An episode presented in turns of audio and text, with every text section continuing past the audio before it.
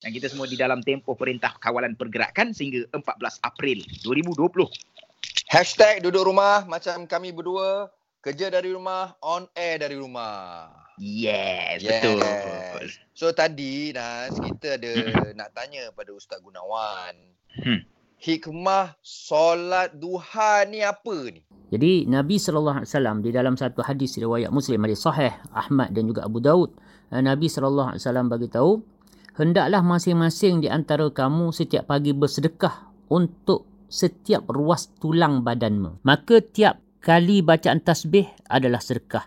Setiap tahmid adalah sedekah. Setiap tahlil adalah sedekah. Dan setiap takbir adalah sedekah. Maknanya dalam diri kita ni ada setiap ruas tulang kita ni dia ada dia punya tebusan dia iaitu kita kena bersedekah. Maksud sedekah ni bukan setakat bagi sedekah duit tu. Tapi kata Nabi sallallahu alaihi wasallam ah, setiap kita bertasbih ah, subhanallah alhamdulillah ah, wala ilaha illallah Allahu akbar. Setiap-setiap satu tu pun dah dikira sedekah. Ah, Menyuruh kebaikan amal makruf juga sedekah. Mencegah kemungkaran nahi mungkar juga sedekah. Kata Nabi SAW. Dan sebagai ganti daripada itu semua, nak mudahkan lagi, cukuplah mengamalkan dua rakaat solat duha. Ha, tengok.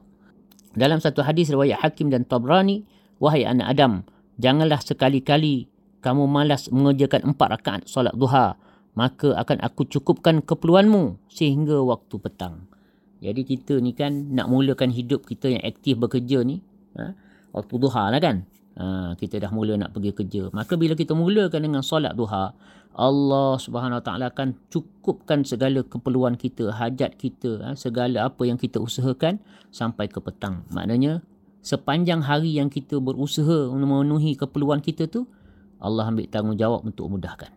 Ha, jadi insya-Allah dengan perkara yang begini besar, semoga ha, Allah Subhanahu Wa Taala beri pada kita himmah, ha, azam, ke, kesungguhan untuk kita istiqamah menunaikan solat duha. Panjang masa dia.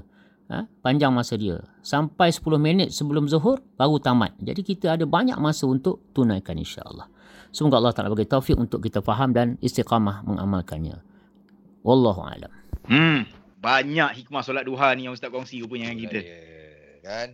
Bila tahu ni bagus Mawi, tapi harap-harap keikhlasan tu berterusan lah. Yes, yes, yes, yes. Betul. Ikhlas tu Eh. kena ada kan? Yelah. Tapi benda-benda lain ni kira ilmu, ilmu lah. Kena, kena Betul. tahu juga kan? betul betul. Ha. Kadang-kadang buat buat macam sembrono je pun tak guna juga. Betul lah. Mm-mm, betul Kena betul tahu betul. juga betul. kan dia punya cara-cara undang-undang dia tu. Ha. Yelah. Ha.